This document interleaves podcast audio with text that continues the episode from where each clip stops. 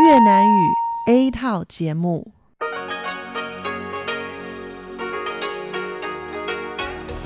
Đây là Đài Phát thanh Quốc tế Đài Loan RTI.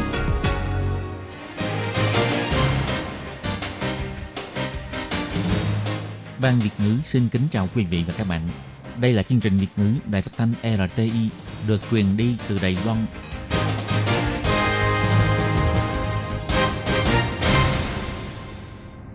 Thúy Anh xin kính chào quý vị và các bạn. Chào mừng các bạn đến với chương trình phát thanh của Ban Việt ngữ Đài Phát thanh Quốc tế RTI ngày hôm nay. Kính thưa quý vị và các bạn, hôm nay là thứ Sáu, ngày 4 tháng 1 năm 2019, tức nhằm ngày 29 tháng 11 năm Mậu Tuất. Chương trình hôm nay sẽ gửi đến quý vị và các bạn những nội dung chính như sau. Mở đầu là tin tức thời sự, kế đến là bài chuyên đề, tiếng hoa cho mỗi ngày, nhịp sống Đài Loan và kết thúc là nhìn ra thế giới. Để mở đầu chương trình, Thúy Anh xin được gửi đến quý vị và các bạn phần tin tức Đài Loan. Mời các bạn cùng lắng nghe phần tin tóm lược. Tổng thống Thái Anh Văn thị sát tình hình phòng dịch ở Kim Môn, kêu gọi Trung Quốc công khai thông tin dịch bệnh.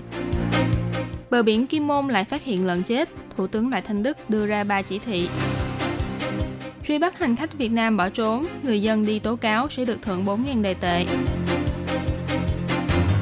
Trung Hoa Nhân Quốc quyên góp 200.000 USD cứu trợ bạo lực Philippines. Kỹ thuật AI có thể nhận diện ra mặt con muỗi trong vòng 0,07 giây. Hơn một vạn người chết vì bệnh tiểu đường mỗi năm, khống chế không đúng cách có thể dẫn đến biến chứng.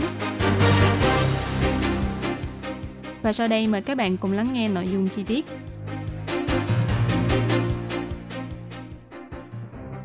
Vừa qua ở bờ biển Kim Môn, sau khi phát hiện một xác con lợn nhiễm virus dịch tả lợn châu Phi, chính phủ đã lập tức triển khai chặt chẽ các công tác phòng chống dịch bệnh. Ngày 4 tháng 1, Tổng thống Thái Anh Văn đích thân đến thăm cảng khẩu Tiểu Tam Thông ở Kim Môn, cùng với huyện trưởng huyện Kim Môn ông Dương Trấn Ngô thị sát các công tác phòng dịch kiểm dịch dịch tả lợn châu Phi và lần nữa kêu gọi Trung Quốc minh bạch hóa thông tin dịch bệnh, đồng thời thực hiện đúng theo cơ chế thông báo thông tin dịch bệnh.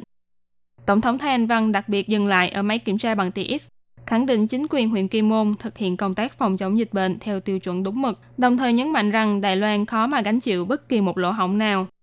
Tổng thống Thái Anh Văn ngoài việc kêu gọi người dân không nên mang tâm lý may mắn, cũng nhắc nhở người dân phải chuẩn bị tâm lý để trường kỳ kháng chiến chống lại dịch bệnh.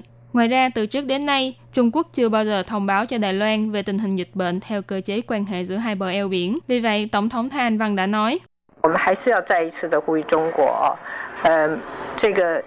một lần nữa kêu gọi phía Trung Quốc, dịch bệnh bị mất kiểm soát đã là sự thật. Tôi hy vọng phía Trung Quốc có thể hiệu quả hơn trong việc nắm bắt tình hình và minh bạch hóa thông tin dịch bệnh, để cho nhân viên ở tiền tuyến phòng dịch của chúng tôi có thể nắm bắt đầy đủ thông tin hơn.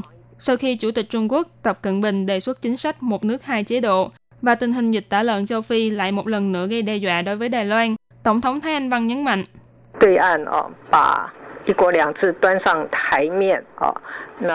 Trung Quốc mang vấn đề một nước hai chế độ phơi bày trước mặt và yêu cầu nhân dân Đài Loan phải chấp nhận. Bất kỳ chính đảng hay nhà chính trị nào cũng phải thể hiện thái độ nghiêm túc cần thiết, phải thể hiện tinh thần chí khí của người Đài Loan. Đây là hai sự việc vô cùng nghiêm túc và cũng nên tập hợp sức mạnh của nhân dân để đối mặt với vấn đề. Lúc này trách nhiệm của tổng thống chính là tập hợp toàn thể nhân dân để cùng nhau đối mặt về việc Ủy ban Nông nghiệp đưa ra lệnh cấm thịt lợn và các sản phẩm chế biến từ thịt lợn vận chuyển từ Kim Môn vào Đài Loan. Tổng thống Thái Anh Văn hy vọng người dân địa phương có thể thông cảm. Bà hiểu rằng thực hiện kiểm soát và quản lý sẽ gây bất tiện, nhưng đây cũng chỉ vì sự an toàn của mọi người. Một khi xác nhận là không có vấn đề gì, thì tin rằng Ủy ban Nông nghiệp cũng sẽ nhanh chóng gỡ bỏ lệnh cấm này. Dịch tả lợn châu Phi có nguy cơ xâm nhập vào Đài Loan theo đường biển. Bờ biển Kim Môn phát hiện xác một con lợn được xác định là nhiễm dịch tả lợn châu Phi. Theo phán đoán của Ủy ban Nông nghiệp vào ngày 3 tháng 1 cho biết, xác con vật đã trôi từ Trung Quốc vào bờ biển Đài Loan. Sáng ngày 4 tháng 1, khi Thủ tướng Lại Thanh Đức đến tham dự cuộc họp lần thứ hai của Trung tâm ứng biến dịch tả lợn châu Phi Trung ương, Sở tuần tra đường biển thông báo lại phát hiện thêm xác một con lợn trên bờ biển đảo Tiểu Khâu, xã Ô Khu, huyện Kim Môn. Do vùng này không có hộ chăn nuôi lợn nào, nên xác định con vật này đã dạt vào bờ từ ngoài biển. Hiện địa phương đã phái chuyên viên phòng dịch đến phong tỏa hiện trường và tiến hành xử lý quản chế. Do ảnh hưởng của gió mùa đông bắc, tình trạng rác thải và xác động vật từ Trung Quốc trôi dạt vào bờ biển Đài Loan vẫn thường xuyên diễn ra, nên Sở tuần tra đường biển cũng sẽ đẩy mạnh công tác tuần tra và thắt chặt quản lý trong thời gian sắp tới. Thủ tướng Lại Thanh Đức bày tỏ, qua việc này cho thấy tình hình dịch tả lợn châu Phi ở Trung Quốc đã khá là nghiêm trọng, Đồng thời, công tác phòng dịch của họ cũng không được thỏa đáng, nên mới để cho xác lợn nhiễm bệnh trôi dạt trên biển. Và điều càng khiến người ta lo lắng hơn là con lợn nhiễm bệnh được phát hiện vào ngày 3 tháng 1 được xác nhận là từ khu vực Cửu Long Giang của Trung Quốc. Nhưng khu vực này lại không nằm trong danh sách những khu vực nhiễm bệnh mà Trung Quốc thông báo đến Tổ chức Thú y Thế giới và rất có khả năng sẽ gây ảnh hưởng tới Đài Loan. Thủ tướng Lại Thanh Đức đã ra chỉ thị trung ương, địa phương, người dân và các nông trại chăn nuôi lợn phải phối hợp và nhanh chóng hành động phòng chống dịch bệnh. Chính quyền các địa phương phải gấp rút thành lập trung tâm ứng biến ngay trong ngày 4 tháng 1, lập ra kế hoạch diễn tập và trình báo cho Trung ương. Ông nói, có một số địa phương đã thành lập trung tâm ứng biến, một số khác thì đang chuẩn bị thành lập, nhưng cũng có địa phương chưa xác định được ngày thành lập. Tuy nhiên, vẫn chưa có một huyện thành nào quyết định thời gian, địa điểm và nội dung của diễn tập. Cho nên việc thứ hai cần nhắc nhở là các đơn vị phải nhanh chóng thực hiện công tác phòng dịch ngay. Thủ tướng Lại Thanh Đức cũng yêu cầu mở rộng phạm vi của công tác phòng dịch như tuần tra đường biển, quản chế giao thông vân vân. Sở Bảo vệ môi trường cũng phải hỗ trợ với các địa phương để xử lý rác thải trôi dạt vào Đài Loan từ Trung Quốc. Ngoài ra còn phải đẩy mạnh hợp tác với quốc tế, ngăn chặn dịch bệnh phát tán bằng mọi cách. Ông Lại Thanh Đức kêu gọi phía Trung Quốc công khai tình hình dịch bệnh, tìm đến sự hỗ trợ của các nước xung quanh để giảm thiểu thiệt hại đến mức thấp nhất. Ông nhấn mạnh, đây là trách nhiệm của Trung Quốc, chứ không phải là vấn đề sĩ diện nữa. Sự kiện đoàn hành khách Việt Nam đến Đài Loan theo chuyên án Quang Hồng bỏ trốn sau khi nhập cảnh vẫn đang được điều tra làm rõ. Tính đến 10 giờ sáng ngày 4 tháng 1, Sở Di dân đã bắt được 35 người, 113 người khác vẫn đang bỏ trốn. Sáng ngày 4 tháng 1, Giám đốc Sở Di dân ông Khư Phong Quang tổ chức buổi họp báo tuyên bố về mức tiền thưởng cho hành động tố cáo. Chỉ cần chứng cứ xác thực, cứ tố cáo một hành khách Việt bỏ trốn sẽ được thưởng 4.000 đài tệ. Ông nói. 我们对每一名脱逃的团员 Bắt đầu từ hôm nay, cứ mỗi tố cáo một hành khách bỏ trốn, chúng tôi sẽ thưởng 4.000 đài tệ cho người tố cáo đó. Hy vọng người dân cùng nhau hành động, đồng thời cũng khuyên nhủ những hành khách bỏ trốn đó tự ra đầu thú. Ông Khu Phong Quang chỉ ra, đây là hành vi bỏ trốn được tính toán có tổ chức. Qua điều tra của tổ chuyên án cho biết, hiện đã nắm bắt được những hành khách bỏ trốn đang phân tán ở khắp nơi tại Đài Loan. Mục tiêu cao nhất của Sở Di dân là có thể nhanh chóng tìm bắt được 113 người còn lại trong thời gian sớm nhất đồng thời cũng sẽ toàn lực truy bắt những doanh nghiệp du lịch có liên quan đến hành vi buôn người. Ông Khu Phong Quang cũng kêu gọi chủ thuê không nên thuê lao động bất hợp pháp, ngoài mức phạt cao nhất là 750.000 đài tệ, còn sẽ phải đối diện với mức phạt hình sự. Theo thông tin của Bộ Ngoại giao, cuối năm ngoái, khối áp thấp nhiệt đới mang tên Usman đã càn quét khu vực trung bộ Philippines, gây thiệt hại hơn 6 triệu USD và làm hơn 100 người thương vong, Ngày 4 tháng 1, Bộ Ngoại giao cho biết, chính phủ Đài Loan quyết định quyên góp 200.000 USD trợ giúp Philippines tiến hành công việc cứu trợ nạn nhân bão lụt và tái thiết khu vực bị thiên tai, đồng thời cung cấp những vật tư cần thiết, hy vọng giúp đỡ nạn nhân bão lụt sớm trở lại với cuộc sống bình thường. Bộ Ngoại giao cũng cho hay, ngay vào thời gian gặp bão, chính phủ Đài Loan đã bày tỏ quan tâm với chính phủ Philippines. Bên cạnh đó, sau khi liên hệ với văn phòng đại diện Đài Loan tại Philippines đã xác nhận người dân Đài Loan cùng với doanh nghiệp và kiều bào tại địa phương đều không bị ảnh hưởng. Ngoài ra, Bộ Ngoại giao nhắc nhở công dân Đài Loan nên nâng cao cảnh giác khi đi du lịch hoặc công tác tại Philippines, tránh đến thăm khu vực bị bão lụt, đồng thời chú ý an toàn cho bản thân. Nếu trong lãnh thổ Philippines cần sự giúp đỡ khẩn cấp, có thể liên hệ khẩn với số điện thoại 63917 819 4597 hoặc gọi về nước nhờ người thân liên hệ với Trung tâm Liên lạc Khẩn cấp của Bộ Ngoại giao theo số điện thoại 0800 085 095. Xin lặp lại một lần nữa, nếu cần sự giúp đỡ tại Philippines, có thể liên hệ khẩn cấp với số điện thoại 63 917 819 4597 hoặc gọi về nước nhờ người thân liên hệ với Trung tâm Liên lạc Khẩn cấp của Bộ Ngoại giao theo số điện thoại 0800 085 095. Trí tuệ nhân tạo AI không những có thể nhận dạng mặt người, còn có thể nhận dạng mặt của con mũi. Viện Nghiên cứu Y tế Quốc gia đã nghiên cứu thành công máy bắt mũi thông minh sau khi bắt được con mũi trong vòng 0,07 giây. Máy có thể nhận diện đấy có phải là con mũi mang bệnh sốt xuất huyết hay không. Viện Nghiên cứu Y tế Quốc gia ngày 4 tháng 1 đã mở cuộc họp báo phát biểu thành quả nghiên cứu phòng chống dịch bệnh này. Trợ lý nghiên cứu viên Viện Nghiên cứu Y học Nano và Công trình sinh y Viện Y tế Quốc gia, ông Liêu Luân Đức phát biểu, những năm gần đây, dịch sốt xuất huyết, virus Zika trở thành thách thức lớn trong công tác phòng chống dịch bệnh. Trung gian truyền bệnh chủ yếu là mũi vằn Ai Cập, mũi vằn đốm trắng, vân vân. Nhưng mục tiêu của các loại dụng cụ thiết bị trước đây chủ yếu là để diệt mũi. Phần lớn mũi bắt được đều đã chết, không những không phân biệt được thuộc loài mũi nào, đồng thời cũng không thể xét nghiệm ra trong cơ thể chúng có mang virus bệnh hay không. Đoàn nghiên cứu của Viện Nghiên cứu Y tế Quốc gia đã mất hơn một năm rưỡi để kết hợp kỹ thuật cảm trắc hình ảnh quang học với trí tuệ nhân tạo, thông qua hình thức bay và hạ cánh của các loài mũi khác nhau, chế tạo ra máy bắt mũi đa màng thông minh, có khả năng nhận dạng mặt của con mũi.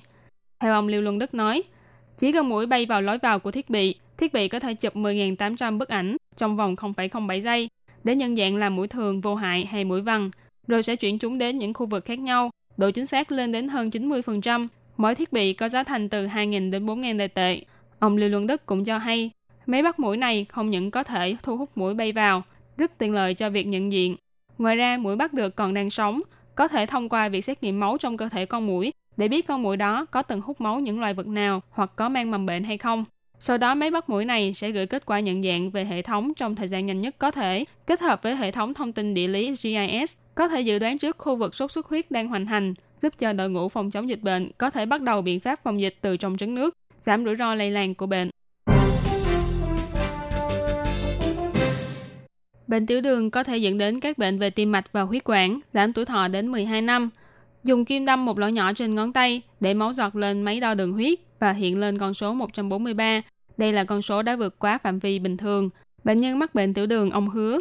Ông rất khổ sở khi phải đi tiểu thường xuyên vì mắc bệnh tiểu đường. Ông hứa nói, khi tôi lái xe trên đường cao tốc, có xuống trạm dừng chân để đi vệ sinh, nhưng sau khi tiếp tục hành trình, chẳng bao lâu sau thì tôi lại muốn đi nữa.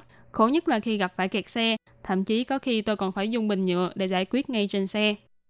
Bệnh tiểu đường không chỉ ảnh hưởng đến sinh hoạt hàng ngày, mà còn có nguy cơ dẫn đến các biến chứng khác. Bác sĩ chuyên khoa đưa ra ví dụ, khống chế đường huyết không đúng cách cũng giống như đặt quả tim mình vào ngâm trong nước đường vậy. Đường sẽ từ từ ngấm vào trong các cơ quan khác, thậm chí có thể gây ra tử vong nếu bộc phát bệnh tiểu đường và các bệnh tim mạch khác cùng lúc, còn có khả năng làm giảm đến 12 năm tuổi thọ. Chủ tịch Hội Y học bệnh tiểu đường ông Hứa Huệ Hằng cho biết, những nguyên nhân chủ yếu của tử vong bởi bệnh tiểu đường là do biến chứng với các bệnh khác như tim mạch, huyết quản và gan thận. Hy vọng trong tương lai, bệnh nhân tiểu đường tại Đài Loan có thể thảo luận với đội ngũ y bác sĩ của mình về việc có thích hợp dùng thuốc tổng hợp hay không. Bác sĩ cũng bổ sung thêm, tiền thuốc tổng hợp mà bảo hiểm y tế hỗ trợ là dành cho loại thuốc được tổng hợp từ hai loại thuốc khác nhau, giảm thiểu số lượng viên thuốc mà người bệnh cần phải uống.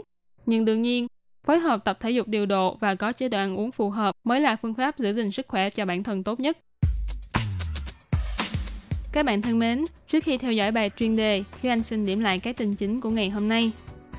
Tổng thống Thái Anh Văn thị sát tình hình phòng dịch ở Kim Môn, kêu gọi Trung Quốc công khai thông tin dịch bệnh.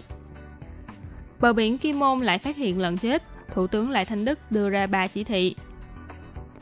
Truy bắt hành khách Việt Nam bỏ trốn, người dân đi tố cáo sẽ được thưởng 4.000 đài tệ.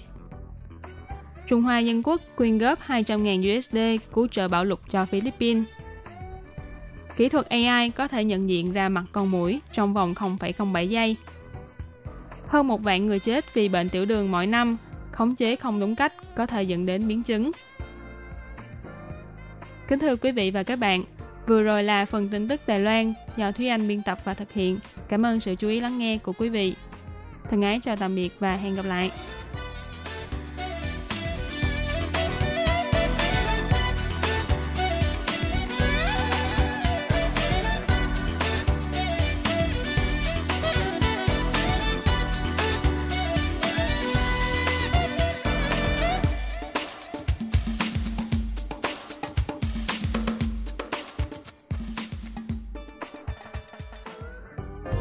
Xin chào quý vị và các bạn thính giả. Chương trình phát thanh tiếng Việt của Đài Phát thanh Quốc tế Đài Loan LTI được truyền thanh 3 buổi tại Việt Nam, mỗi buổi phát 1 tiếng đồng hồ.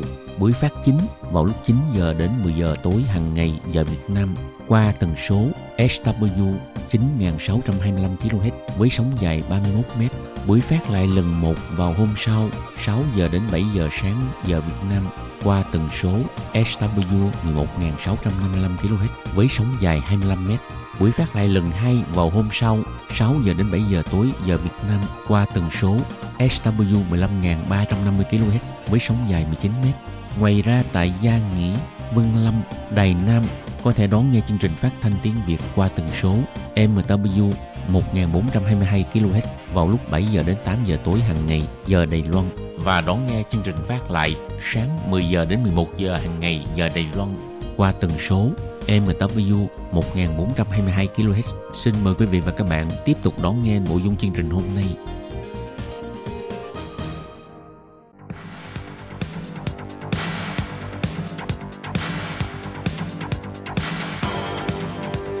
Đây là đài phát thanh quốc tế Đài Loan RTI, truyền thanh từ Đài Loan.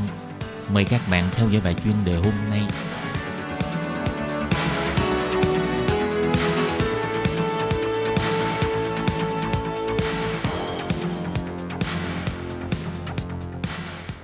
Hello, tôi Kim xin kính chào các bạn. Hoan nghênh các bạn đến với bài chuyên đề ngày hôm nay. Các bạn thân mến, trong bài chuyên đề ngày hôm nay, tôi Kim xin giới thiệu với các bạn đề tài Tổng thống Pháp Macron không còn là thần tượng kim đồng của người dân nước Pháp nữa. Và sau đây tôi Kim xin mời các bạn cùng theo dõi nội dung chi tiết để biết được lý do tại sao nhé.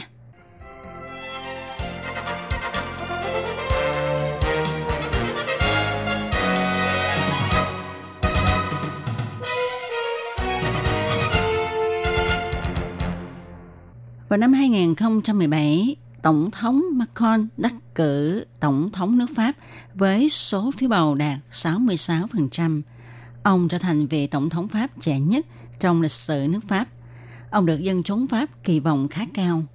Tổng thống Macron là một lãnh tụ trẻ ít thấy trên chính đàn quốc tế. Chỉ có 41 tuổi. Trên những đàn quốc tế, ông rất hoạt bát, sôi động, đẹp trai, khí phách, khiến cho chính đàn quốc tế sôi nổi hơn. Ông hoan hô khi đội tuyển Pháp đoạt chức vô địch cúp bóng đá thế giới và chủ động gặp gỡ trẻ di dân Pháp 4 tuổi, khiến cho ông càng nổi tiếng trên thế giới hơn. Ông có thể mạnh mẽ khiển trách Tổng thống Trump về nghị đề biến đổi khí hậu và hô to để đề cầu vĩ đại một lần nữa. Tổng thống Macron tràn đầy tự tin tuyên bố thành lập quân đội châu Âu, áp cả khí thế của Thủ tướng nước Đức. Thậm chí, ông mang cả bê tên gan ngỗng và xăm đến quỹ là quân nhân. Với phong cách mới và tràn đầy sinh lực, ông lãnh đạo nước Pháp bước ra thế giới với phong độ mới tích cực hơn. Và với chính sách cải cách luật lao động đã khiến ông và giai cấp lao động Pháp bất đồng ý kiến. Thái độ của ông cứng rắn, bất chấp thủ đoạn, phê phán những người phản đối. Như thời kỳ ông đảm nhiệm chức vụ Bộ trưởng Kinh tế, ông từng nói với những người biểu tình rằng muốn mua được bộ đồ vest thì phải làm việc. Phụ thân của ông là giáo sư đại học, mẹ ông là tiến sĩ bác sĩ. Ông từng làm việc trong ngân hàng và có tài đàn dương cầm. Vậy mà khi đối mặt với việc phê phán, ông xem thường giới lao động, ông cũng không hối hận nói ra những lời gây tranh cãi. Ông cho rằng nếu không nói ra sự thật thì quốc gia sẽ không tiến bộ. Tổng thống Macron bị dán cho cái mát là vì tổng thống đẹp trai, ngạo mạn nghiêm túc yêu cầu các học sinh tiểu học gọi ông là tổng thống, đã được lan truyền nhanh chóng trên cộng đồng mạng. Ông bị chiêu trọc là tổng thống giàu có, vì ông đặt mua 1.200 đĩa ăn để thay tất cả các chén đĩa cũ trong dinh tổng thống. Bộ trưởng Nội chính nước Pháp Trump từ chức vào tháng 10 năm 2018 đã phê phán chính quyền Tổng thống Macron là thiếu khiêm tốn và không bắt nhịp với dân chúng. Ngày 17 tháng 11 năm 2018, lần đầu tiên đối mặt với sự phẫn nộ của đoàn biểu tình áo vàng, họ phản đối tăng thuế nhiên liệu khiến cho cuộc sống ngày càng khó khăn. Cuộc biểu tình này hầu như không có tổ chức, người tham gia biểu tình chỉ tập hợp theo lời kêu gọi trên trang mạng xã hội. Chính phủ Pháp thậm chí không tìm ra lãnh tụ để đối thoại. Nhóm người biểu tình đốt xe, đập phá các cửa tiệm, yêu cầu Tổng thống Macron từ chức. Ngày 1 tháng 12 năm 2018, Paris xảy ra vụ bạo động nghiêm trọng nhất trong vòng 50 năm qua. Hình ảnh Khải Hoàng Môn bị đập phá được truyền đi khắp thế giới, cho thấy vị tổng thống trẻ của nước Pháp đang phải đối mặt với nguy cơ chính trị của mình. Cuộc biểu tình này không bị dập tắt đã khiến cho Tổng thống Macron phải đích thân đứng ra giải quyết. Ông tuyên bố hủy kế hoạch tăng thuế nhiên liệu năm 2019, nhưng những bộ này vẫn không giải quyết được vấn đề. Tuy số người biểu tình giảm, nhưng bạo lực lác đác vẫn diễn ra và làm tổn hại đến ngành du lịch và các tiệm bán hàng của Pháp. Chuyên gia kinh tế cho rằng Tổng thống Macron không phải là thiên thần mà cũng chỉ là người phàm bình thường mà thôi. Nước Pháp không phải là nước có chế độ quân chủ mà là nước dân chủ. Tổng thống Macron cần phải có trách nhiệm đối với người dân của mình. Các bạn thân mến, các bạn vừa đón nghe bài chuyên đề ngày hôm nay do Tố Kim thực hiện. Tố Kim xin chân thành cảm ơn sự chú ý, theo dõi của các bạn. Thân chào tạm biệt các bạn. Bye bye.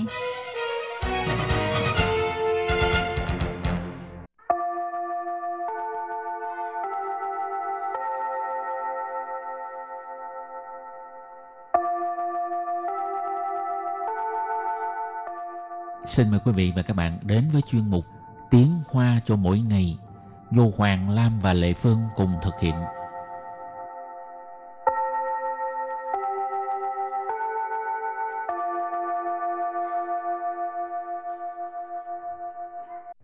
Hoàng Lam và Lệ Phương xin chào các bạn. Lệ Phương có thường hay tặng hoa cho bạn bè không? Không, người ta tặng cho Lệ Phương không? Yeah, thì là bạn bè sinh nhật Không, ăn mừng cái gì nữa không có hả? sinh nhật thì tặng quà thôi, không có tặng hoa. Hoa là để cho đàn ông con trai tặng cho mình. Phụ nữ? Anh Hoàng Lam có tặng hoa không? không có tặng hoa. Gì? Không ngay ưa. Không có không có lãng mạn tí nào. Thì, Đó, hôm nay mình học hai câu ha. Câu số 1. Mình muốn tặng một bó hoa cho một người bạn nước ngoài. Câu số 2. Tốt nhất là phải phân biệt rõ ý nghĩa của các loại hoa. Bây giờ mời các bạn lắng nghe cô giáo đọc hai câu mẫu này bằng tiếng Hoa. 我要送给一位外国朋友一束花，最好先弄清楚不同的花有什么象征意思。 Sau đây là giải thích các từ vựng trong câu 1. 我 Wo, mình, ha, đại tự nhiên xưng hô thứ nhất số ít. 要 Dạo, muốn, ha. 送 kỵ xung kỵ tặng cho ha. Ý huệ ngoại hữu, ý quê ngoại quốc bạn hữu, một người bạn nước ngoài. Phận dụ là bạn quay của là nước ngoài. Ý su hoa. Ý su hoa, một bó hoa. Bây giờ ghép lại các từ thành câu hoàn chỉnh. Mời cô giáo đọc lại câu này bằng tiếng Hoa. 我要送给一位外国朋友一束花。我要送给一位外国朋友一束花。 câu này có nghĩa là mình muốn tặng một bó hoa cho một người bạn nước ngoài. Và câu thứ hai, tốt nhất là phải biết rõ ý nghĩa của các loại hoa. 最好先弄清楚不同的花有什么象征意思。 Bây giờ giải thích các từ vựng trong câu 2. 最好 最hào là tốt nhất. 先 Sen là, là trước tiên.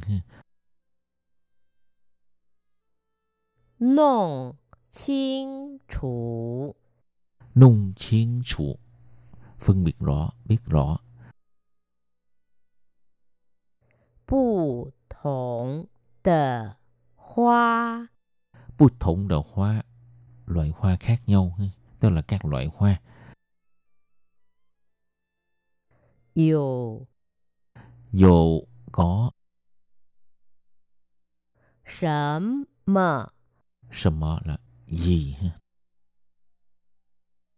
象征 Sang trưng là tiêu biểu, biểu tượng. ha. 意思？ Y sư là ý nghĩa. Bây giờ ghép lại các từ này thành câu hoàn chỉnh. Mời cô giáo đọc lại câu này bằng tiếng Hoa. 最好先弄清楚不同的花有什么象征意思。最好 先弄清楚不同的花有什么象征意思。 Câu này có nghĩa là tốt nhất phải biết rõ ý nghĩa của các loài hoa. Và bây giờ chúng ta bước sang phần từ vựng mở rộng.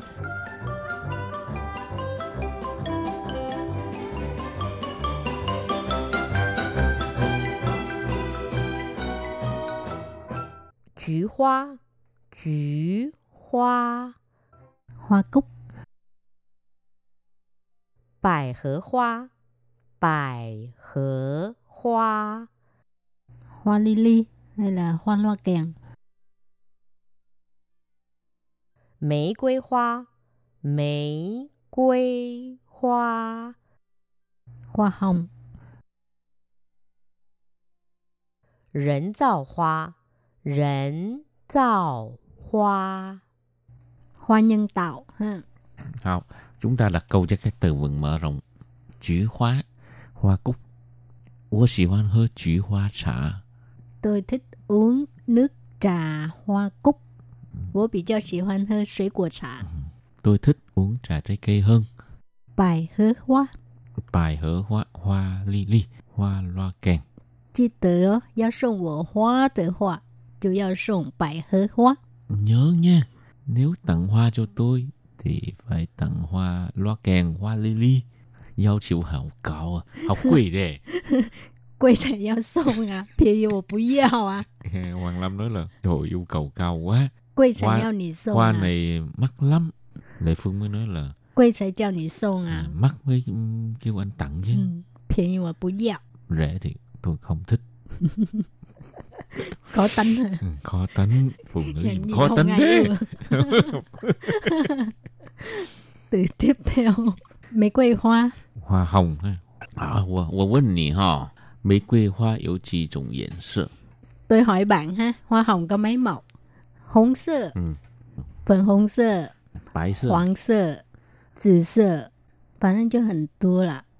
h红色là Màu màu, đỏ. đỏ. hoàng色 là màu vàng 白 Bạch- 色、 màu trắng 紫色 là màu tím ha. hậu rỉnh造hoa hoa nhân tạo ha 你看到的这些花都是人造花，你看到这些花都是人造花。 bạn nhìn thấy các loài hoa này đều là loại hoa nhân tạo Hảo, trước khi chấm dứt bài học hôm nay, xin mời các bạn ôn tập lại hai câu mẫu.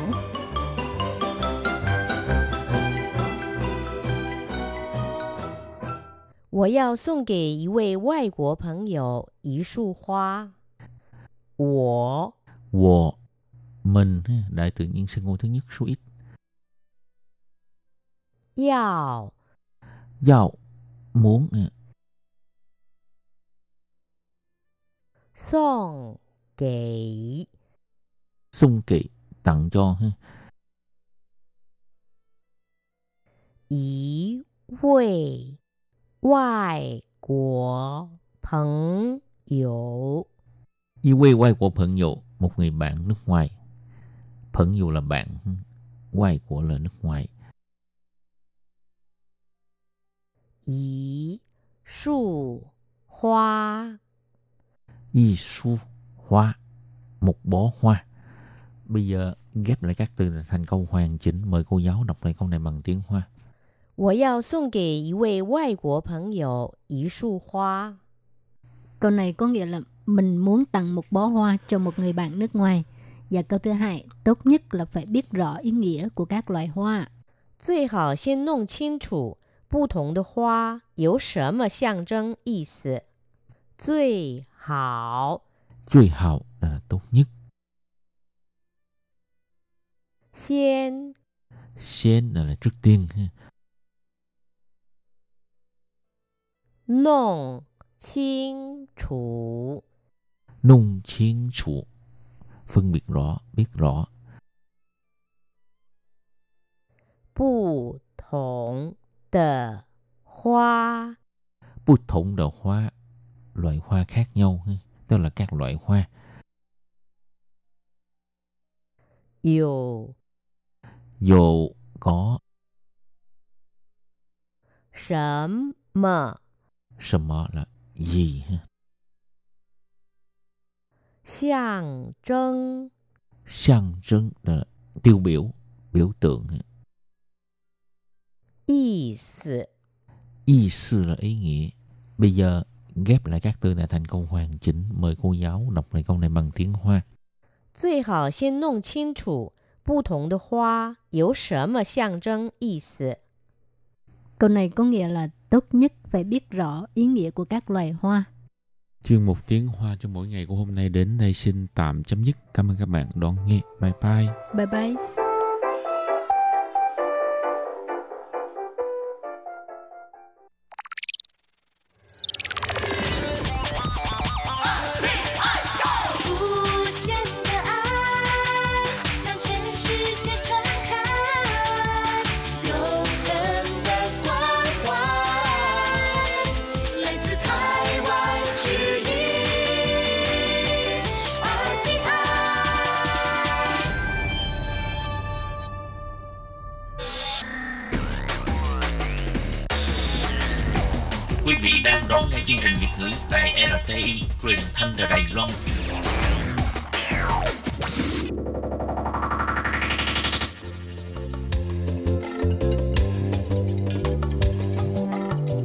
Chuyên mục Nhịp sống Đài Loan Chuyên mục này sẽ đem đến những thông tin mới tại Đài Loan diễn ra trong thời gian gần đây do Lệ Phương thực hiện.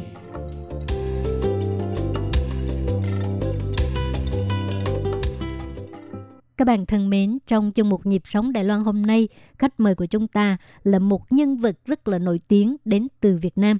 Đó là MT. Thì MT là một người rất nổi tiếng trong giới hip hop của Việt Nam cũng như các nước Đông Nam Á. À, lần này MT qua Đài Loan là theo lời mời của à, Hiệp hội đẩy mạnh phong trào nhảy hip hop Trung Hoa Dân Quốc làm giám khảo cho vòng chung kết cuộc thi hip hop của các trường cao đẳng, đại học trên toàn Đài Loan. Thì à, nhân dịp này Lê Phương đã mời MT chia sẻ về cái quá trình theo đuổi đam mê của mình. Và bây giờ thì xin mời các bạn đón nghe à, bài phỏng vấn về Lê Phương với anh MT nhé. Xin chào MT. À, chào chị. À. Trước tiên Lê Phương à, xin mời MT giới thiệu à, đôi lời về mình ha. À, mình tên thật là Nguyễn Vũ Minh Tuấn, năm nay 24 tuổi và là dancer uh, chuyên nghiệp và tự do ở Việt Nam. À, hiện tại uh, mình sinh sống tại Sài Gòn và thường thường hay tập luyện và tham gia thi đấu ở các nước quốc tế. À, MT hơi khiêm tốn đó các bạn ạ. À. Trong Việt Nam với lại các nước Đông Nam Á thì MT rất là nổi tiếng. Cái chuyên môn sở trường của MT về các loài nhảy gì?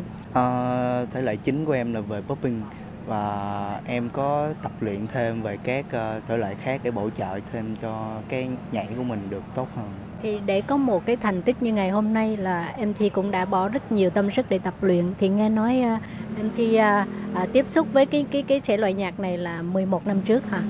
Dạ thực ra là 12 năm. À, lúc đó là em mới ờ, uh, 12 tuổi thì uh, lúc đó em xem cái chương trình uh, nhảy trên TV và sau đó em xem được một bộ một bộ phim đó là Yugoslav ở uh, của Mỹ. Thì cái bộ phim nó nó thể hiện về nhảy múa nhiều và nó nó thể hiện cái tinh thần của hip hop street dance thì em xem bộ phim đó xong em cảm thấy là rất là thích và sau đó em bắt đầu tự tìm tòi rồi bắt đầu lên mạng và tìm hiểu về uh, hip hop là gì xong rồi popping là gì xong rồi bắt đầu là từ đó là em tự tập luyện xong rồi tự tìm hiểu và trau dồi kiến thức cho mình. Vậy là không có thầy giáo? Dạ thầy của em là youtube và trên mạng. Tại vì hồi đó ở việt nam thì cũng chưa thịnh hành về cái loại nhảy này cho nên khi mà muốn học hỏi gì cũng phải lên mạng. À, thực ra là hip hop vào việt nam mình khoảng năm 99 99 hoặc 98 em nhớ không làm là cỡ đó. Thì uh, tại vì lúc đó là Việt Nam mình còn uh, hơi khó khăn nên uh, hầu như là dancer thế giới họ không có đến nhiều. Thì lúc đó là đa phần là các anh em dancer ở trong Việt Nam mà đa phần là tự tập với nhau. Xong rồi có nhiều người là tranh thủ về cái việc uh, đi du học. Thì họ sẵn đi du học và họ cũng học thêm về popping và sau đó họ về nước họ chia sẻ lại nhưng mà lúc đó em còn rất là nhỏ cũng không có tiền để đi học chỉ là xem trên mạng xong rồi tự thử học tự tập. Vậy à, tự học rồi à, bắt đầu lúc nào mới à, đi đi thi? À, lúc đó là em tự tập từ 2006 07 cho tới 2009 thì tới 2009 là em bắt đầu gia nhập vào một cái nhóm là Xcloud của em tới bây giờ. Thì uh, tụi em tự tập với nhau tự trao dồi với nhau xong rồi tự tập luyện với nhau 3 đến 4 năm.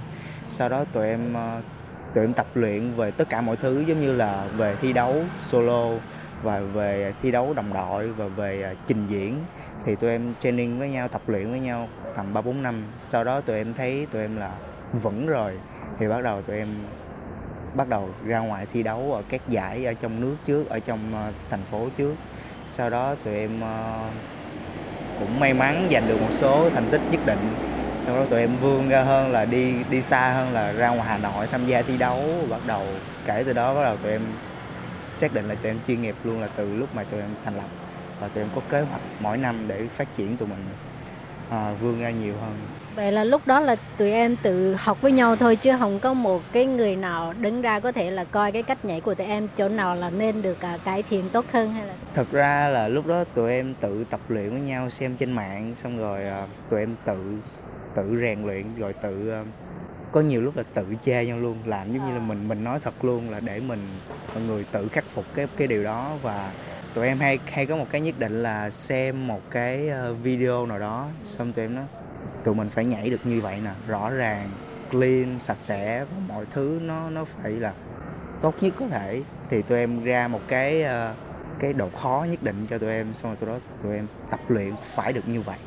Xong rồi đâm ra mỗi mỗi ngày nó cứ ờ, làm thành một cái thói quen á, làm cho tụi em cứ ok cái đây cái này là cái mục tiêu của tụi mình.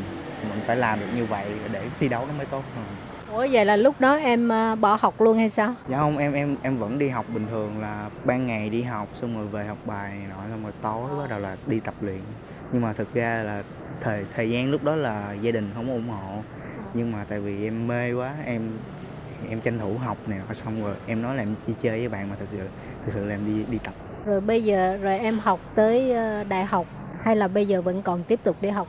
Tại vì uh, ngày xưa là gia đình em cũng hơi khó khăn. Tại em cũng học đến lớp 12 thì gia đình em cũng không có lo cho em được nữa. Với lại uh, em học đến 12 xong em cảm thấy là cái thời gian mà đi học nó nó nó nó chiếm quá nhiều thời gian mà trong vòng 4 năm đó thì em cảm thấy là đây là cái con đường mà em em chọn. Thì em quyết định là em tập trung vào nó và em phát triển nó. Thì đối với em thì học thì ngày nào cũng phải học hết. Nó không phải là uh, phải học thời gian này thời gian này. Đối với em bây giờ em vẫn phải học hàng ngày để uh, nâng cao cái cái kiến thức cái trình độ của mình lên không phải là đôi, đôi lúc chỉ học mới tốt thì đôi đối với em em đi khắp nơi em học được rất là nhiều thứ nhiều văn hóa được mở mang rất là nhiều thì em cảm thấy đây cũng là một cái mà mình đang học mà mình đang phát triển bản thân của mình. Thì nó không có sai, nó cũng không có đúng hay là cái gì hết. Quan trọng là mình tiếp cận với nó và mình thể hiện nó như thế nào. Tại vì em thấy có rất là nhiều bạn trẻ cũng bây giờ cũng đang đang học hành, nhưng mà thực sự là họ không thích. Đối với em là em phải thích, tại vì khi mà mình thích, mình làm nó sẽ tốt hơn là phải bị bị ép buộc hay là gì đó. Tại vì không phải nhất thiết học mới thành công. Đối với em bây giờ em vẫn thành công. Thì à, kể từ năm nào là em bắt đầu đi ra nước ngoài thi đấu mà là thi đồng đội hay là solo? À, bắt đầu từ à, sau 2009 tụi em thành lập 3 4 năm sau thì tụi em bắt đầu thi đấu là lúc đó là khi mà tụi em thành lập là tụi em xác định trong tư tưởng với nhau là chuyên nghiệp và tụi em phải vươn ra thế giới đối còn đối riêng với bản thân em là lúc mà em xem về nhảy nhót ở khắp thế giới thì cái cái điều mơ ước của em là em được đi khắp nơi để nhảy và chia sẻ cái kiến thức, cái văn hóa ở Việt Nam mình và học hỏi những cái văn hóa ở các nước khác để quay về để xây dựng một cái thế hệ mới ở Việt Nam và giúp giúp đỡ những bạn. Nó nó nó có nhiều cái rất là hay ở trong hip hop là mọi người nghĩ nó là một cái underground, là rất là xấu, nhưng mà thực sự cái đó là cái bề ngoài mà họ thấy thôi.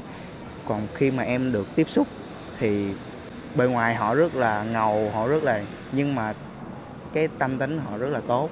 Họ họ tập luyện từ đường phố và họ giúp đỡ những người từ đường phố. Giống như họ làm các hoạt động rất là nhiều về nhảy nhót, nhưng mà những cái số tiền đó họ quyên góp lại, họ làm giống như ở mùa giáng sinh hay là trước tết hay là gì đó, thì họ hay giúp đỡ những người khó khăn họ nghèo, những người già trong viện dưỡng lão. Thì em cảm thấy em em tham gia cái này em học được rất là nhiều thứ và cái cách mà họ sang, họ san sẻ cái cái tình yêu của họ đến với mọi người.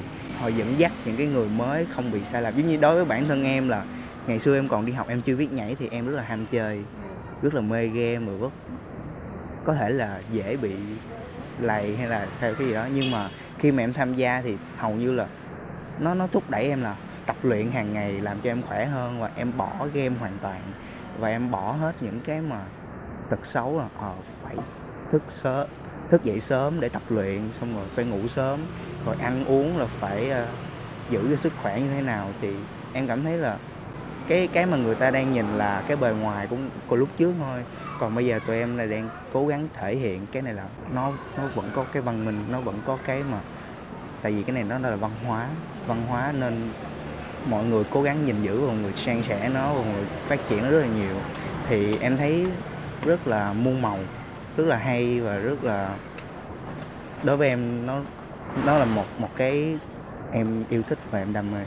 Chị à, em thi tuy tuổi đời còn rất là trẻ nhưng mà đã đoạt nhiều thành tích tốt, bất kể là ở Việt Nam hay là ở trên quốc tế nhưng mà em thì ờ, hơi ờ, khiêm tốn không có chịu giới thiệu. Bây giờ Lệ Phương xin mời em thì giới thiệu về cái à, cái những cái cái cái giải thưởng của mình đi. à, em thành công khoảng 2 năm gần đây. Thì cái giải đầu tiên là em thành công nhất là cái đó là cái cột mốc của em là ở Việt Nam. Thì giải đó em tham gia là 8 người đấu với nhau đấu lại là uh, có các nước là Mỹ, Canada rồi các nước Đông Nam Á lân cận. Thì uh, em may mắn em giành được uh, giải nhất ở uh, cuộc thi đó và từ sau đó được uh, nhiều bạn bè trên thế giới biết. Thì lúc đó em được mời đi tham gia thi đấu ở khắp mọi nơi. Thì sau đó em được uh, tham gia ở Nhật.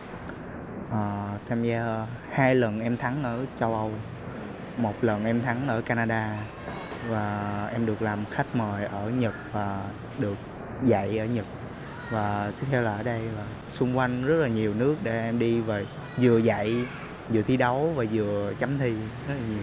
Thì uh, có bao giờ em thi nghĩ lại uh, về cái nguyên nhân tại sao mình lại thành công như vậy không? Đối với em là thành công hay không thì mình phải rèn luyện bản thân. Mình phải uh, có ý chí là khi mà em đã chọn cái con đường này giống như em nói ban đầu em đã chọn con đường này thì em sẽ tập trung và em sẽ tâm huyết những cái mà mình làm và em cố gắng hết sức mỗi ngày, mỗi giờ, mỗi mỗi mỗi giờ mình tập luyện như thế nào là mình phải thành công mà mình phải tốt hơn để cho mọi người thấy cái này nó không hẳn là một một cái xấu. Nó là giúp cho mọi người có một cái tinh thần rất là tốt và thể hiện bản thân mình và chia sẻ mọi thứ. Dạ. Cho nên phải bỏ ra một cái nỗ lực rất là nhiều. Ngày nào cũng phải tập luyện. Thì à, bây giờ nói về cái chuyên môn của em thì à, tức là khi mà à, đang nhảy đó, thì em thi đang nghĩ về cái gì? Thực sự là nếu mà nói về nghĩ thì à, trong lúc tập luyện là em nghĩ nghĩ rất là nhiều là mình phải tập như thế nào, nó có tư duy, nó có, mình phải tập về kỹ thuật, về cách âm nhạc, nghe âm nhạc và cách cảm nhận nó như thế nào. Nó rất là nhiều thứ để mình tập luyện. Nhưng mà đến lúc mà em thi đấu thì cái lúc đó là cái lúc em show những cái mà em tập luyện ra, cho nên là em không muốn mình nghĩ nhiều nữa. Là lúc đó chỉ có âm nhạc và em thôi. Thì em thả vào nó, thì lúc mà khi mà mình tự do thì mọi thứ nó sẽ đến rất là tự nhiên. Khi mà mình nghĩ nhiều thì nó sẽ dễ làm cho mình bị stress. Thì đó là lý do mà em, khi mà em thi đấu là em chỉ là enjoy và mọi thứ là để nó theo tự nhiên. Tại vì khi mà mình tự do, khi mà mình thoải mái nhất thì sẽ là lúc mình tốt nhất. Thì cái cái loại nhảy này á, là phải à, thả lỏng cơ nè. Rồi có những lúc à, mình có thấy em thi nhảy nó giống như không có xương vậy đó nó mềm. Rồi cái kiểu giống như con rắn hoặc là những nhân vật hoạt hình hoặc là là người máy. Thì mấy cái này à, nếu như mà bây giờ có những bạn muốn tiếp xúc về cái cái cái thuộc thể loại này á là khoảng từ mấy tuổi thì thích hợp? Thực sự là bây giờ ờ, các em nhỏ tầm uh, ờ, 6 đến 8 tuổi vẫn có thể theo học được vẫn có thể học được nhưng mà quan trọng là bé phải thích và uh, nó có nhiều cái kỹ thuật nó dành nhiều nhưng dành cho các bạn nhỏ 6 đến 8 tuổi thì mình sẽ có một cách dạy khác là cho tiếp cận những cái mà dễ nhất đơn giản nhất.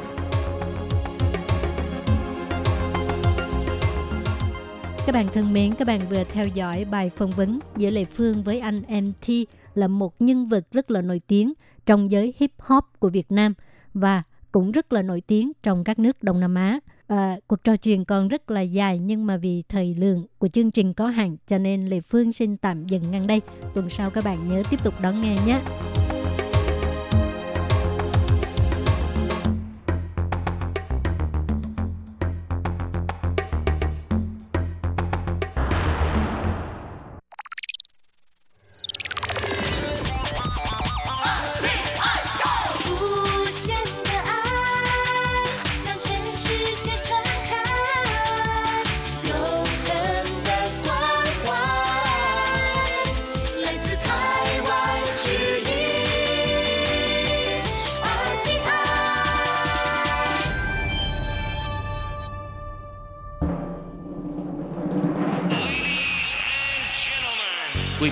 Đón nghe chương trình Việt ngữ Đài RTI truyền thanh từ Đài Loan.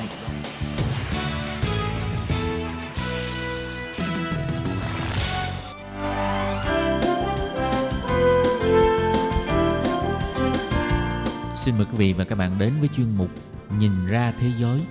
Chuyên mục này gồm những nội dung liên quan đến quốc tế,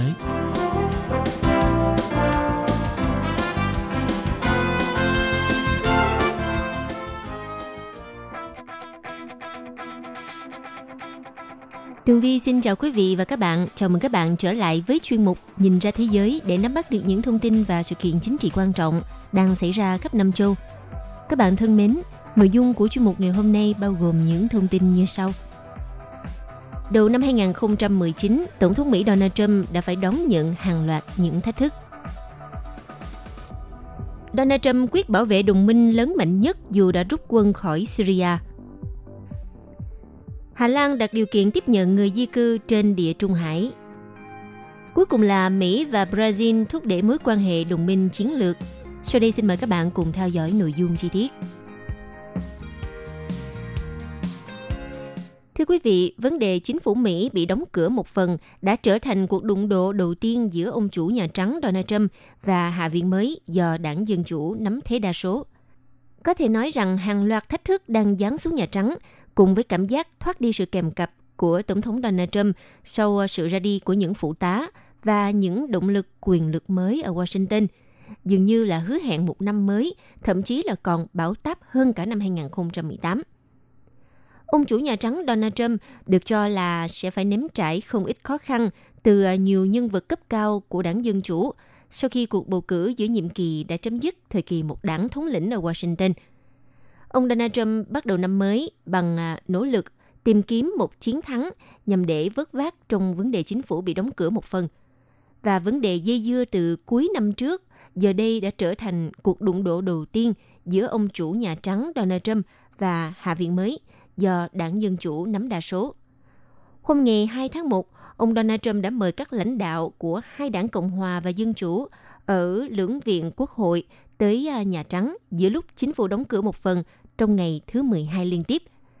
Cuộc gặp đã diễn ra trong bối cảnh nghị viện Mỹ được triệu tập trở lại trong ngày cuối cùng đảng Cộng hòa nắm quyền kiểm soát Hạ viện. Tuy vậy, không có dấu hiệu nào cho thấy một kế hoạch khả thi nhằm để mở cửa lại chính phủ, trong khi Tổng thống Donald Trump quyết đi đến cùng với yêu cầu là chi 5 tỷ USD cho bức tường biên giới với Mexico. Một ngày trước đó, đảng Dân Chủ tuyên bố sẽ thông qua kế hoạch chi tiêu ngay khi chính thức kiểm soát Hạ viện vào ngày 3 tháng 1. Do không có phần ngân sách dành cho bức tường biên giới, cho nên kế hoạch này sẽ là trận chiến đầu tiên trong năm 2019 giữa Hạ viện do bà Nancy Pelosi dẫn đầu và Thượng viện của lãnh đạo phe đa số Cộng hòa ngài Mitch McConnell. Thưa các bạn, ngoài vấn đề đóng cửa chính phủ một phần, thì Nhà Trắng hiện nay còn đang dính phải hàng loạt bất hòa và một số khủng hoảng tiềm tàng.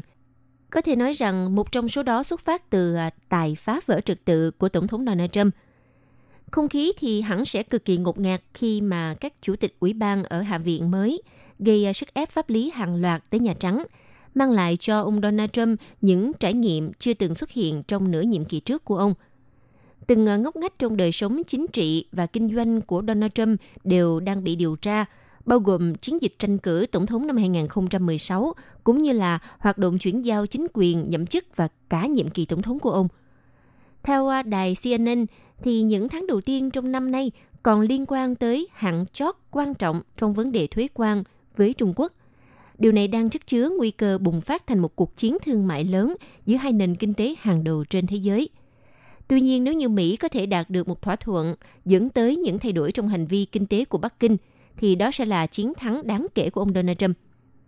Theo đánh giá của chuyên gia cấp cao ngài Samuel Brannan thuộc Trung tâm Nghiên cứu Chiến lược Quốc tế CSIS, thì câu chuyện thuế quan này nó nằm trong số vấn đề khủng hoảng thế giới và thay đổi trật tự toàn cầu, được xem là phép thử lớn đối với chương trình nghị sự nước Mỹ trên hết mà ông Donald Trump đã đưa ra ngay từ khi bước chân vào Nhà Trắng. Còn về phần đối ngoại, theo tổ chức phi lợi nhuận mang tên Hội đồng quan hệ đối ngoại Mỹ, thì cho rằng những đe dọa hàng đầu tiềm tàng của Washington trong năm nay là tấn công mạng đột ngột vào mạng lưới và hạ tầng quan trọng – cũng như căng thẳng tái diễn trên bán đảo Triều Tiên nếu như đối thoại hạt nhân thất bại và đối đầu vũ trang ở Biển Đông, khủng hoảng nhân đạo tồi tệ hơn ở Yemen, vân vân. Chưa hết ở đó, trước khi kết thúc năm 2019 thì ông Donald Trump có thể sẽ rơi vào một cuộc chiến cho vị trí tổng thống của mình. Nó liên quan đến cuộc điều tra đang được mở rộng của công tố viên đặc biệt ngài Robert Mueller.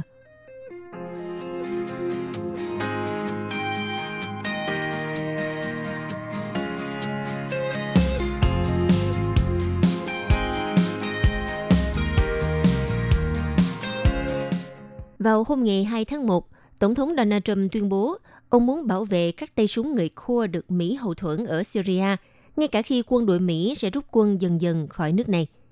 Ông cũng nói rằng Mỹ sẽ rút khỏi Syria trong một khoảng thời gian, đồng thời tuyên bố ông không bao giờ đưa ra lộ trình 4 tháng cho việc rút quân này. Trước đó vào tháng 12 của năm 2018 vừa qua, nhà lãnh đạo Mỹ Donald Trump tuyên bố cuộc chiến chống IS đã thắng lợi.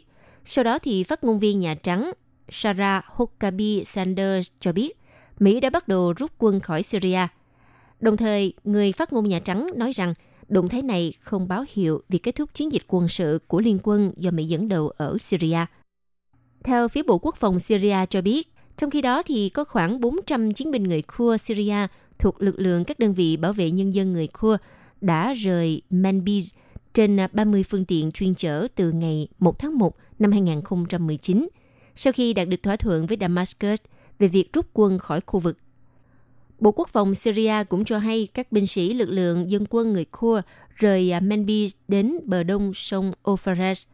Bộ Quốc phòng Syria cũng cho công bố video trên tài khoản Facebook của họ về việc lực lượng người Kurd rút lui. Vào hôm ngày 28 tháng 12 vừa rồi, quân đội Syria tuyên bố các lực lượng của họ đã tiến vào Manbij để kiểm soát thành phố sau sự kêu gọi của lực lượng đơn vị bảo vệ nhân dân người Kurd. Động thái này diễn ra trong bối cảnh Thổ Nhĩ Kỳ đang lên kế hoạch tiến hành một chiến dịch quân sự tại đây. Cùng ngày 28 tháng 12, Điện Kremlin Nga cũng xác nhận Damascus thực sự đã giành lại quyền kiểm soát lãnh thổ này.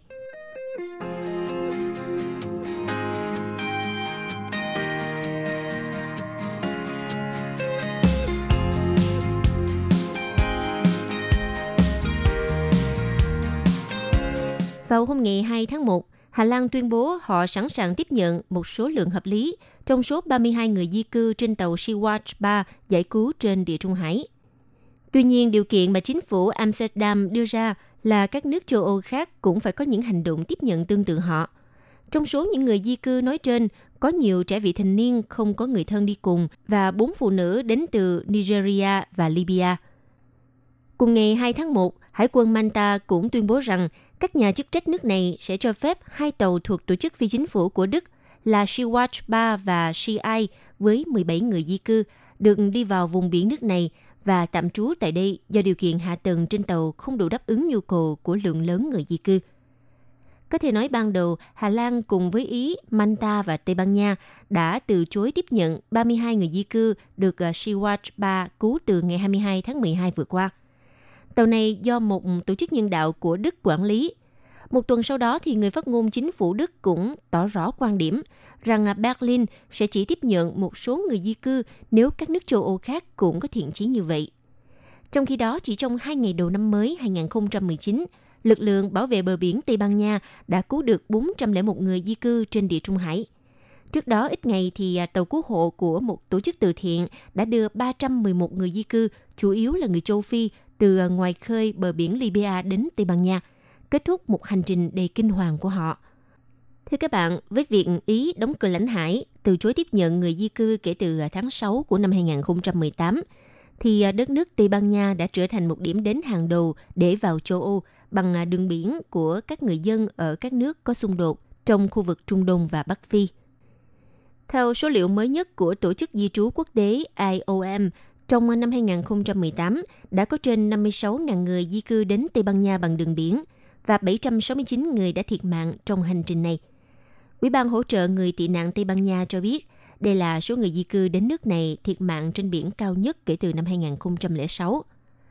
Cũng theo Tổ chức Di trú Quốc tế, thì năm 2018 đã có hơn 1.300 người di cư thiệt mạng khi họ tìm cách vượt biển Địa Trung Hải đến Ý và Manta.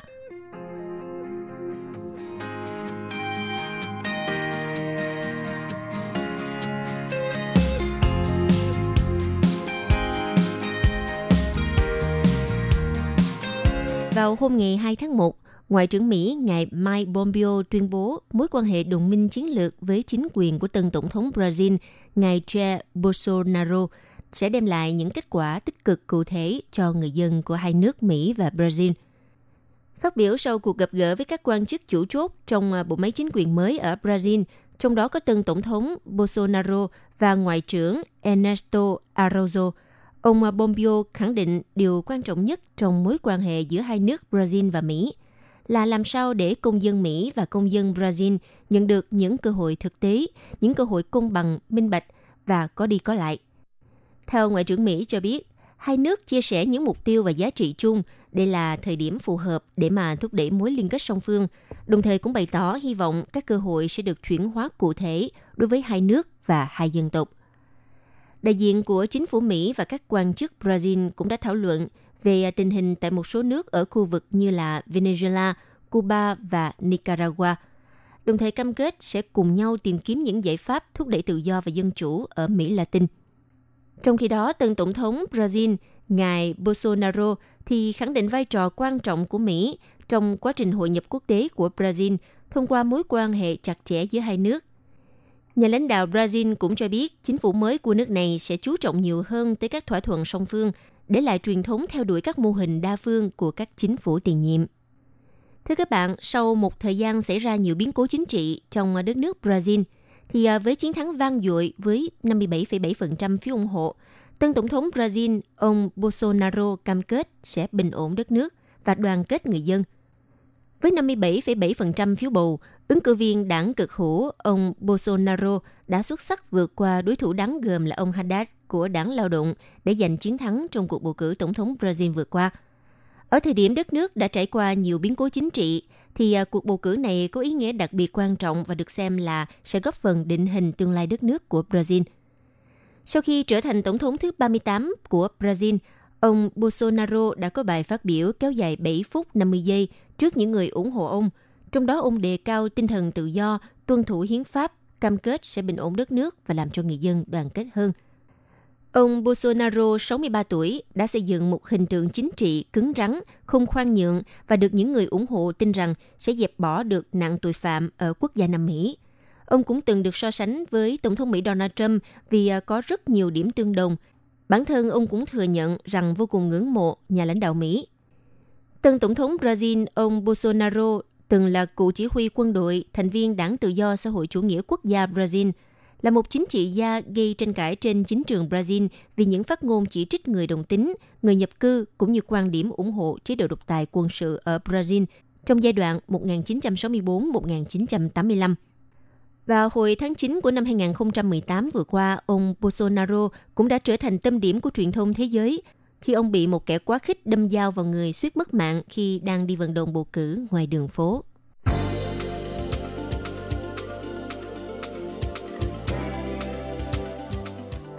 Quý vị và các bạn thân mến, vừa rồi là chuyên mục Nhìn ra thế giới do tường vi biên tập và thực hiện. Xin cảm ơn sự chú ý lắng nghe của các bạn. Hẹn gặp lại các bạn trong chuyên mục tuần sau cũng vào giờ này. Bye bye!